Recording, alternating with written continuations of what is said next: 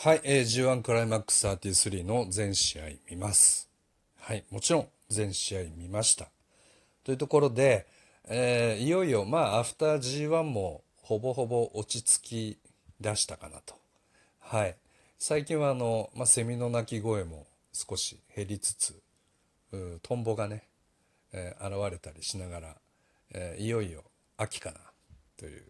ロードトゥディストラクションが、まあ、始まり、まあ、日程なんかも出たり、対戦カードも出たりして、え、始まる頃に入ってきますんで、まあ、今日でね、あの、G1 クライマックス編最終回とさせていただきたいなというふうに思っております。はい。えー、まあ、あの今回ね、こういったことを始めるにあたって、やっぱりこう、新日本プロレスにお金を払いたいなというところで あのまあ、当然ね、ワールドには入らないと、全試合見れないんで、ワールドに入って、月額でお支払いして、で、面白かったらね、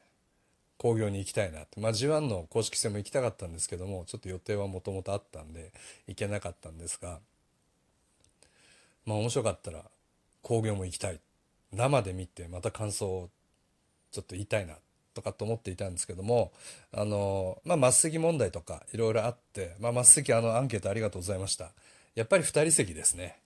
はい。ただ、これもう5人いればね、もう十分だと思います。5人の方ありがとうございました。あの、お一人4人掛けでね、ちょっと安いのがいいっていうところなんで、えー、まあまあ、そういったバランスじゃないですかね。5人に1人ぐらいは、えー、4人席、えー、というか、まあ20%。と、私、あの、家族とか仲間とか、えー、友達でシェアできる、ボックス席化はどうかなと思ったんですけど、まあ、もしボックス席化するんであれば、あの、例えば、完全先行販売とか。で、そこで売れなかったものは、まあ、全て4人掛けか2人掛けで販売するみたいな、まあ、ちょっとややこしいですけど、こういう売り方ができれば、まあ、スムーズなのかなとは思いましたけど、あの、とにかくアンケート答えていただいた方、ありがとうございました。はい。すいません。ちょっと話それちゃいましたけども。はい。まあ、両国に行こうかなと思っていたんですけども、あの、9.9後楽園のカードを見て、あの、もうめちゃくちゃ行きたくなりました。はい。えまあ、2つ理由があって、えー、まあ、1つが、真壁選手ですね。あの、最後に G1 を生観戦したのが真壁選手なんですよ。真壁選手があの中村選手に勝ったあ時で、まあなんか新日本プロレスでは珍しいアンチヒーローをね、えー、真壁選手がやってる時で、はい、あの、今日だけはサンキューなっていうね、あの、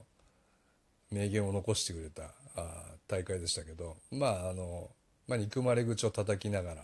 あの、人気があるっていうね、割とあの日本版ストーンコールド、スティーブ・オースティンみたいな、えー、キャラクターでね、すごくかっこよかったんですよね。はい。で、まあ、久々に今回、そう、マス席ね、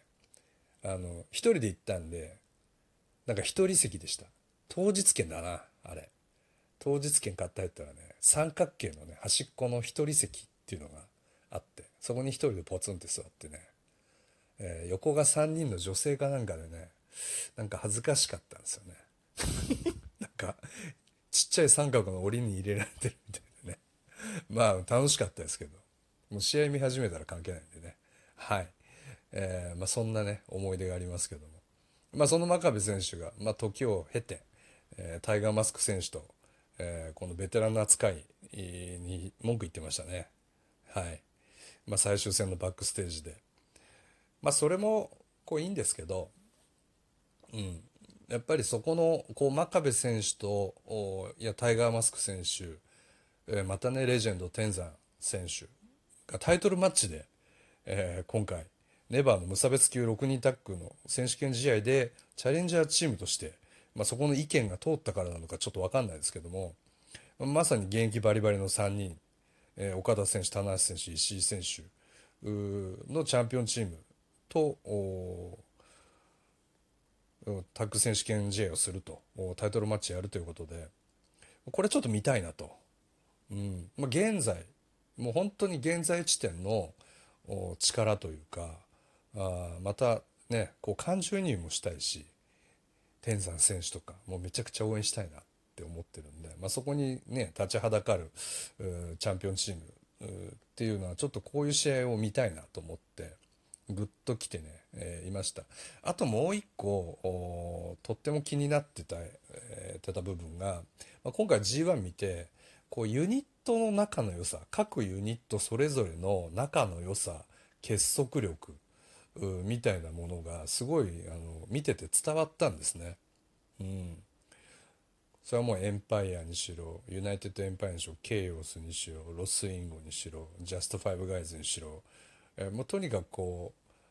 うまあ本体、まあ、本体もですけど、まあ、そういった各チームの結束力みたいなものを感じて最強ユニットってどこかなっ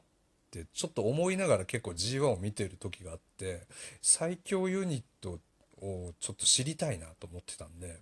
で勝手に僕の頭の中ではあの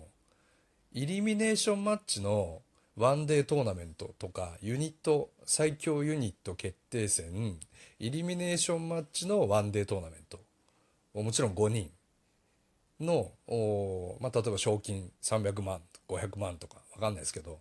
で、えー、まあなんか今これだけユニットが仲良かったり結束力強かったり、まあ、アピールとか、えー、みんなトップ目指してやってるのを見てるとユニット最強っていうキーワードはすごい選手たちをたぎらせるんじゃないかなというふうに勝手に思ってまして。なのでまあこのユニット最強決定戦イリミネーションマッチワンデートーナメントっていうのはなんか面白いなと思って、はい、こういうのやってくんないかなとかって思ってたらいきなりこのイリミネーションマッチがボーンと入ってきたんですね。はい。イリミネーションマッチはもうめちゃくちゃ面白いです。はい。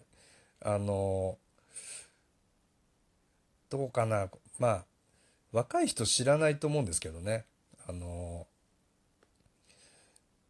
1980何年7年とか8年ぐらいにあのサマーナイトフィーバー・イン両国っていうのがやっぱり両国であったんですよ。サマーナイトフィーバー・イン国技館かな。はい。これねあのまだアントニオ猪木さんとかがあの現役でやってらしてナウリーダー対ニューリーダーっていう対立構図があったんですよ。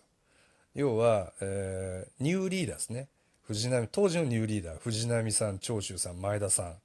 まあ、木村健吾さんスーパーストーングマシンとかこの辺がもう世代交代しろと俺らの時代にしろと、まあ、今と変わんないですよね。もう俺らの時代だよっていうのを、えー、ナウリーダーって言うんですよ。猪木さん坂口さん正斎藤さん藤原義明さん星野勘太郎さんがもうこれ急増ですけどみんなユニット別だったんですけど正斎藤さんなんかそれこそ長州さん側にいたし藤原義明さんも前田さんの UWF と一緒にいたのをこのニューリーダーたちが叫んだ瞬間猪木さんがこうガッと囲うんですね。でこの5対5今のリーダー要はアダルトチーム対ヤングチームみたいな形で5対5で両国のメインで戦うんですけどこの時のルールがイリミネーションマッチなんですね。どんどんどんどんタッグチーム形式でタッグバウト形式で1人ずつ脱落していくっていう。でこの時になんとビザの関係で正田斎藤さんが、えー、来れなかったんですよね。えー、そのそこで白羽の矢が立ったのが猪木さんが指名アントニオ猪木が指名したのが当時の若き、えー、20多分45歳の武藤敬司だったんですよ。まだまだ若手バリバリの頃の武藤敬司さん。はい。もうね、ニューリーダーを超えてもっと若いやつをね、今度引っ張り込んだんですね。で、武藤選手が、まあ、頑張ります。大活躍します。で、最後結局ですね、一人ずつ脱落していくんですけども、えー、長州藤波がね、ニューリーダー残るんですよ。で、ナウリーダー側になんと、武藤さんが残るんですね。はい。で、まあ、えー、前線虚しく敗れるんですけども、えー、帰れコールとかね、やめろコールとかね、えー、ナウリーダー対ニューリーダー見見に来たのに、もっと若い武藤がナウリーダー側にいてなんじゃこりゃみたいな。まあそれは本当になんじゃこりゃなんですけど。でも面白かったです。そこがまた猪木さんのね一寸先はハプニングみたいな感じで、えー、この武藤さんの起用がね僕には当時ね新しく面白くね映りました。はい。で結局ですねまあ思い返すと武藤刑事でさえもですねこういった苦しい苦い思い出ってあるんですね。はい。まあそんなことをちょっと思い出した思い出したりしましたけども。はい。まあそういったイリミネーションマッチってそういう伝統とかあって、まあ、ゲーム性もすごいあって面白いんですよね。はい。まあ、そのイリミネーションマッチの5対5が今回ちょっと復活していきなりですねこの9.9ロードトゥディストラクションのメインで行われると。これはちょっとね見たいです。はい。だって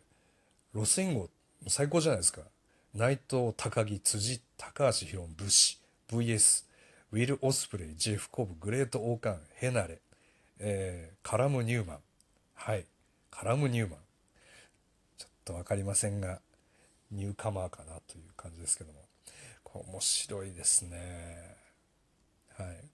まあまあもしかしたらそういった布石ユニット対抗戦の布石かもしれないんですけども、えー、そういったこう新日本の現状をちょっといろいろ見たいしこうなんか見たい思いっきり見たいカードだったんで、えー、ちょっと今回、えー、急遽行かせていただくことにしました、まあ、そして新日本プロレスの現在の興行ライブ観戦っていうものがどれほど素晴らしいかちょっと体感をねしていきたいと思います。はい、えー、なんとロードトゥディストラクションの話で1本目が終了となりそうです。はい。あの、そうですね。本当に申し訳ないです。なかなか12分って早いですね、やっぱり。はい。まあ、ロードトゥディストラクション、とにかく9.9見に行きますんで、よろしくお願いいたします。クラシャ。